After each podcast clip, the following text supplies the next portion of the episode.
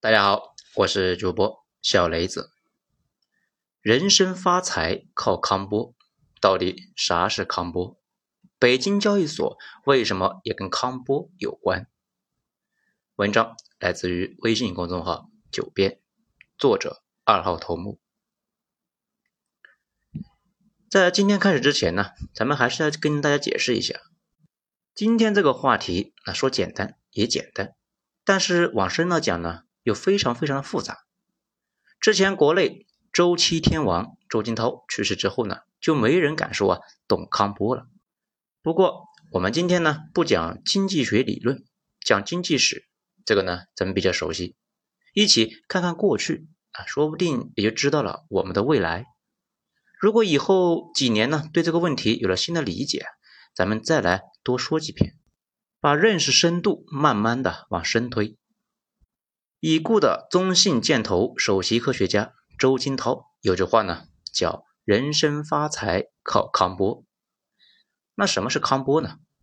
康波全称是康德拉季耶夫周期理论，是前苏联大佬康德拉季耶夫考察了资本主义这个世界两百多年的近代史，发现呢，他们的经济发展有明显的周期性，每次差不多那都是四十年到六十年。而且每轮周期都是技术驱动的，每个周期呢都有明显的繁荣和衰退。每个人的一生大概都会经历这么一轮，或者是跨着两轮。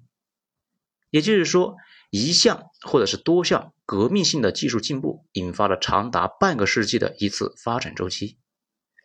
这个周期里面呢，又包括了很多小周期啊，比如计算机推动了一个长达五十多年的技术循环。中间又有很多小波段啊，比如操作系统、浏览器、互联网、移动互联网等等等等。你赶上了这么一段，可能人生就大不一样。其实呢，这个逻辑咱们是很有感触的，因为近十年我自己亲身经历了两个完整小周期。比如我在大学的时候，当时正好是 PC 大热，那是搜索引擎和门户网的时代。而且呢，正好是房地产的上升周期。我经历的另外一个技术红利是移动互联网。当时加入这些行业的人呢，到现在的收入基本上是比其他行业的同学要高一到两倍，极端的达到了十几倍。这些东西呢，往往就摊上了，那就摊上了；摊不上也没办法。也就是说，我们每个人都处在一个个的周期里边。如果处在繁荣期，可能一伸手，哎，就握住了机会，然后啊，今后的日子里面收入翻番往上涨啊。如果从事行业已经处于衰退阶段，那可能人生就掉坑里了，越走路越窄。事实上呢，不仅个人是这样，国家更是这样。康德拉季耶夫周期呢，对国家的影响呢更大。历史上的强权往往都跟这个事有关。首先，我们来说一下。第一次技术周期，众所周知，工业革命呢之前的几千年里面，人类进展一直不是很快，不仅不快，事实上啊，基本上是处于稳定状态。最明显的那就是我国，从秦汉到明清，大家的收入水平和生活水准一直变化不大，西方也差不多。这除了少数几个贸易港和放高利贷的城市呢，过得还不错。那比如。威尼斯和热内亚，其他地方的老百姓呢，那过得非常惨。但是近代以来的一项技术革新呢，发生在了英国，也就是他们搞了一个水力纺纱机。这项技术一定程度上改变了世界。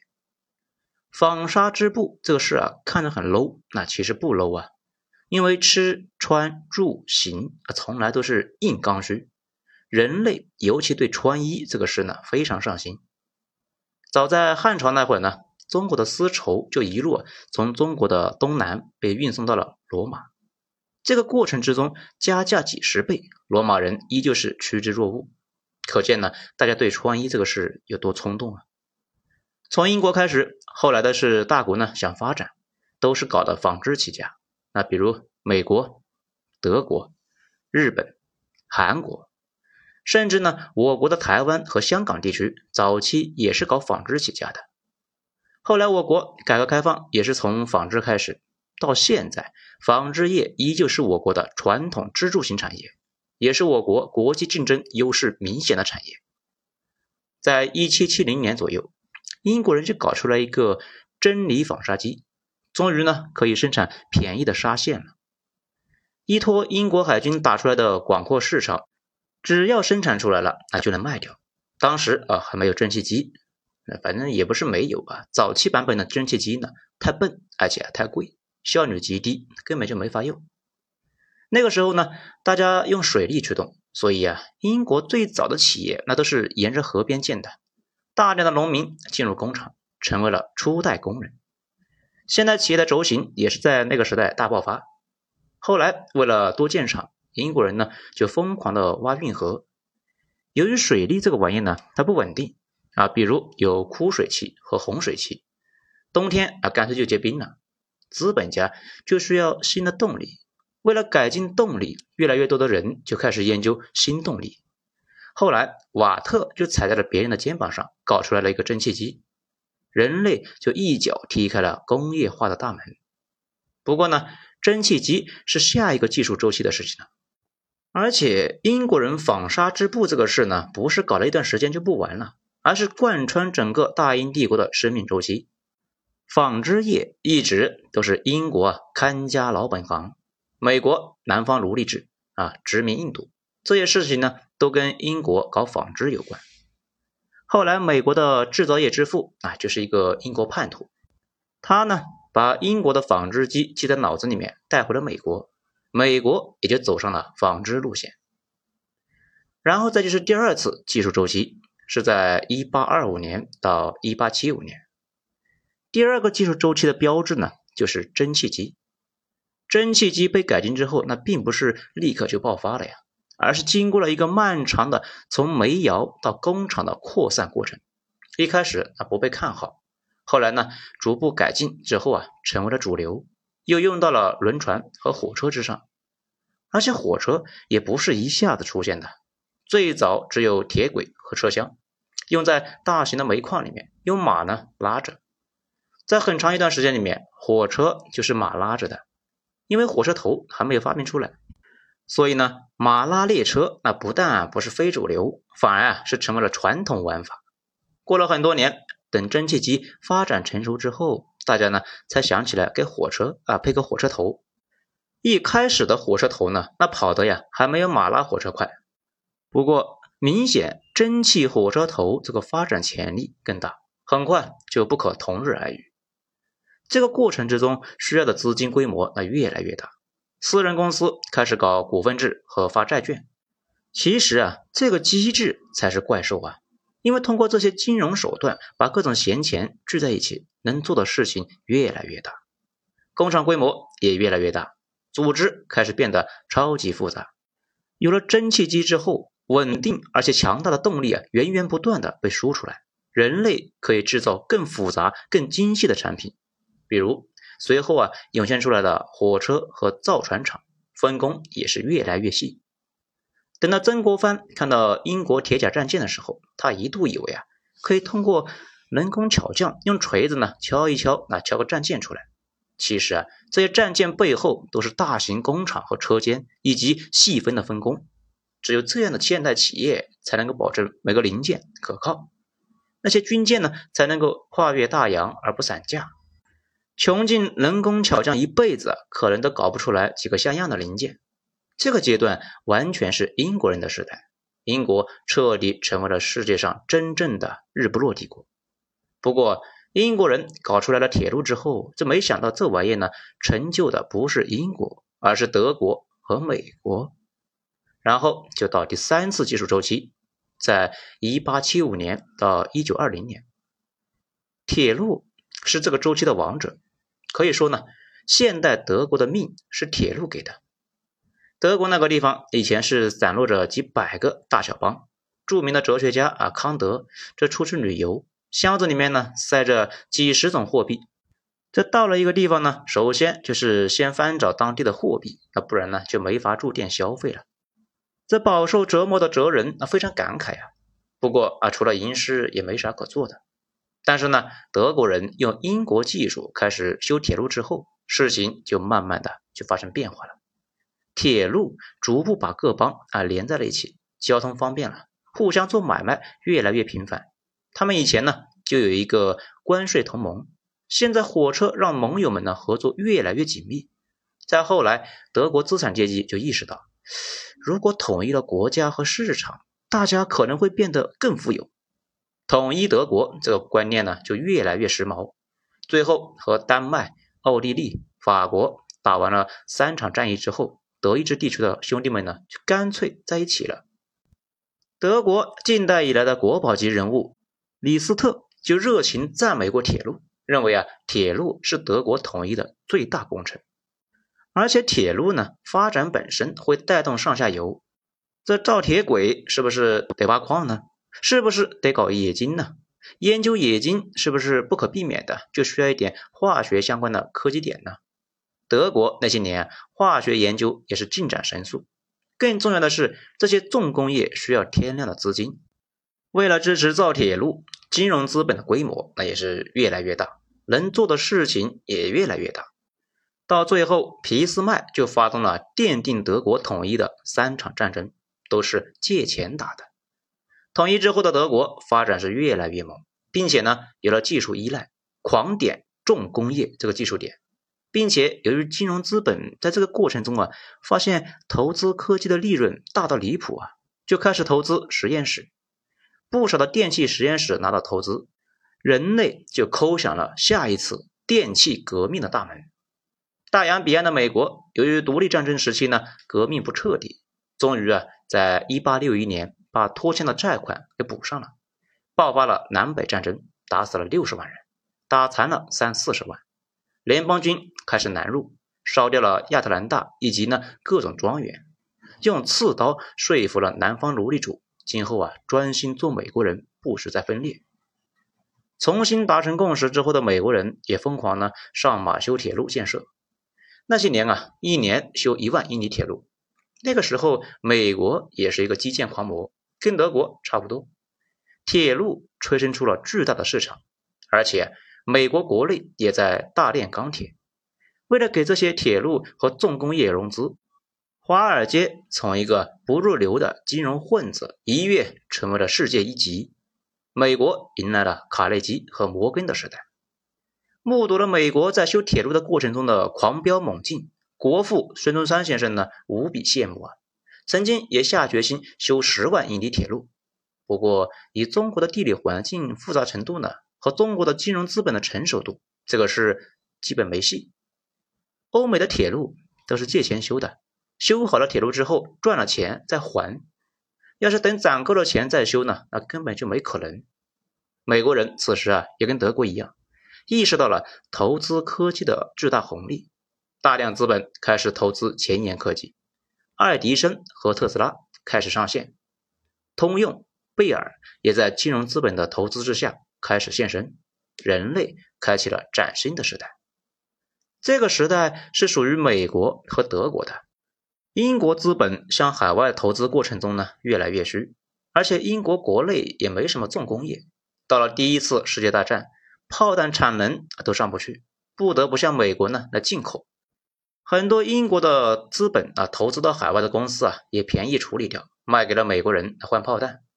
而美德两国几乎啊有无限的产能，最后大家一起上，才把德国啊给揍趴下了。不过，由于第一次世界大战的主场是在法国国土，把法国北部就炸成了月球表面，德国工业那就并没有受影响，这也为他们后来呢再次崛起埋下了伏笔。然后到第四次技术革命，是一九二零年到一九七五年，这个阶段呢是汽车和石油的时代。这个周期里面，美国和德国整体那是并驾齐驱，两国的产业结构差不多。工业在金融资本的推动之下疯狂发展，而且啊都玩重工业，都搞电气化，都在研究汽车，都疯狂的借钱搞经济扩张，随后一起迎来了一九二九年大崩溃。两家的解决方案呢也差不多，都是呢通过民选换上了思维很发散的强人领导人，罗斯福和希特勒的风格那也差不多，都是啊不拘一格，无视规则。并且思路都是以工代政。这里呢，多说一句，不少人说啊，凯恩斯影响了罗斯福，那其实不是。凯恩斯发表他的论文之前啊，美国和德国已经在搞以工代政了，只能够说大家呢想到一块去了。整体来说，美国和德国的思路差不多，只是美国还没有想好去打谁的时候，德国先动手了，美国开心了。随后的事情大家也都知道了，第二次世界大战全面开打，打完之后呢，把传统富裕地区的西欧和德国啊砸了个稀烂。西欧的金融资本和人才一起去了美国，就催生出了一个美国战后的一个巨大的繁荣。而且，美国在战后制定了国家科技政策，推动了军用技术转民用，比如啊，计算机和互联网为下一个周期做好了准备。这些都是典型的军用技术。而苏联的思路呢比较怪，为了防止技术泄露，对军转民啊非常谨慎。导致天量的投资，最后没法收回。这个过程之中，美国的传统资本就变成了风投资本，开始呢就投资更新的技术啊，比如计算机、半导体和软件领域。在这一轮的周期之中，最大的受益者呢就是美国。苏联一度呢也享受到了这一轮技术扩散，但是呢，苏联计划经济体制啊缺乏创新能力，有几样创新呢也都被锁在保险柜里边了。道理那不复杂，创新基本都是不小心搞出来的。本来呢要搞 A 到 B，啊不小心搞出来个 C。市场经济体制下呢，就会重新评估 C 是不是卖得更好，然后啊目标就改了。计划经济在这个方面差很多，可能呢把 C 忽略了，并且由于没有市场，很多投资啊就没法收回。到后来呢就把轻工业挤占到崩溃，老百姓不干了呀。俄罗斯民主主义者那就趁机跳反了，所以在这一轮的技术衰退的时候，也就是上世纪七八十年代，美国和苏联都受到了影响，只是美国人换道了。然后第五次技术周期是一九七五年到现在，这次革命的主要主导者那就是美国，并且在这轮的周期的繁荣期，也就是上世纪九十年代，美国的实力独步全球。成果那就是半导体和计算机以及呢互联网。那段时间啊属于硅谷、比尔盖茨和 IBM 的时代。在当年呢，IBM 很厉害啊啊这几年不太行了。其他国家整体呢落后一些，尤其是日本。日本呢其实啊就是被锁死在了上一个技术周期里边，一直也没太享受到这一轮的技术扩散，到现在依旧在深耕上一轮技术革命的成果。所以他们自己说是啊，失去了三十年，而且这次技术进步催生了新的金融创新，也就是纳斯达克。纳斯达克最早呢，那不是交易所啊，而是呢跟闲鱼差不多的一个交易平台。那些不入流的小企业想融资借钱，可是呢又不够资格去纽交所上市，于是啊在闲鱼上自己呢卖自己的股票。这些小企业通过这种小规模的融资，一点一点壮大。成就了后来的微软、谷歌。对于美国来说，这种模式本身比技术更重要，因为创新本来呢就有随机性和涌现的特质，没法自上而下的计划，只能够是搞个牧场，去看一看啊，牧场里面能够长出啥。纳斯达克就是这样的一个牧场。我国呢这一次搞北京交易所，明显是想借鉴这个创新。第五次周期本来主要是美国的，不过我国在后半期正好是享受到了一个技术扩散的尾巴，也就是移动互联网，这也为中国产生了天量的财富。而且中国为什么前些年啊发展那么快？有个很重要的原因就是啊，这五轮经济周期在中国一轮又一轮的被引爆，不断的推着中国往前走，而且政府呢也在推动这种技术升级。比如啊，提前花大价钱布局了天量的基站，让我国在移动互联网方面不再落后。不过啊，熊彼得把技术创新分成了基础创新啊、改进创新和虚假创新，研发出来的 CPU、操作系统和新能源电池，这就是基本创新。这个呢，对经济的推动最大。宁德时代三年万亿市值就是这么来的，搞出来了具体应用啊，比如某宝、某信，这就是啊改进创新，也能推动经济。搞社区团购，这就是啊虚假创新，零和博弈，没什么技术含量，所以呢国家那给叫停了。那么接下来怎么办呢？周金涛在去世前几年就说啊，这几年是第五次周期的衰退期，所以呢大家啊过得比较难。也就是说，现在处于一个青黄不接的状态，旧技术的红利已经耗尽，新技术呢还没有大规模的应用。所以经济的火车头停下了，不止中国啊，全世界都有这个问题。这叠加疫情呢，整体那就有点难熬。从现在的情况来看，世界上绝大部分的国家都躺得很平了，主要是中美两国在疯狂的投资，现在的主攻方向也很清楚，主要呢是 AI 啊、核聚变、新能源、航天技术等等等等，还有啊这几天热议的元宇宙。也就是像头号玩家这里面那样啊，带上个 VR 进入虚拟世界。谷歌现在重点是研究 AI，而 Facebook 呢主要在搞元宇宙。马斯克他们呢这一伙啊在搞航天和电动车。这里啊大家可能有个疑问：核聚变万一实现了，是不是光伏就没意义了呢？这个问题呢，咱们专门找了一个工程物理学研究院的专家来问了一下，说是没那么简单。核聚变这个研究有点像咱们上面说的啊，火车发展史，先搞一个铁轨车厢跑出来，然后啊装上火车头，火车头这一开始跑的还不如马快，然后呢就改进火车头，一直发展到现在的重载列车和高铁。核聚变也一样，就算研究出来了，一开始效果那肯定也不太好，而且呢也不稳定。得迭代进化几代才能够啊用作商用版本，最后才会铺开。这个过程那谁都说不准呢，可能需要几十年，甚至呢是一代人。而且核聚变本身需要大量的特殊材料和零件，这些零件也需要时间进化。这个过程中需要的时间根本就没法预料，所以呢就得研发补充能源。不过按照以前的理论呢。颠覆性创新往往不一定是诞生于他们这些巨头，甚至啊有可能是一个不太出名的公司啊用了一个什么奇怪的思路，突然闯出了一条路，并且这个可能性呢还不小。我们理解啊，这也是为什么我国今年要把北京证券交易所搞了起来。毕竟现在要把所有能用的手段都用了，国家的研究所和高校，企业的研发部门。还有小公司啊，去走非主流路线啊，都搞起来，谁突破算谁的。此外呢，大家一定听说过一句话，叫“二零二零年是前十年最差的一年，又是接下来十年最好的一年”。从康德拉季耶夫周期理论来讲，这个逻辑可能是对的。现在呢，正好是第五个技术周期的衰退期嘛。不过呢，咱们一直是挺乐观的。